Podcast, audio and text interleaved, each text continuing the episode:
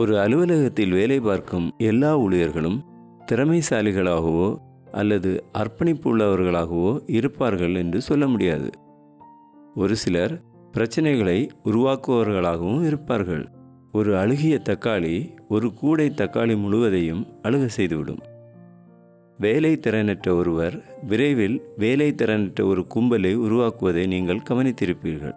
அவர்களை திருத்த முடியவில்லை என்றால் தூக்கி எறியுங்கள். அழுகிய தக்காளியை தூர எறிந்து நல்ல தக்காளிகளை காப்பாற்றுங்கள். நான் இதயமற்ற முறையில் பேசுவதாக உங்களுக்கு தோன்றும். ஆனால் வேலை திறனற்றவர்கள் மீது இரக்கம் காட்டும் எந்த ஒரு நிறுவனமும் வெகு விரைவில் அடுத்தவர்களுடைய பரிதாபத்தை சம்பாதிக்கும் நிலைக்கு தள்ளப்பட்டுவிடும்.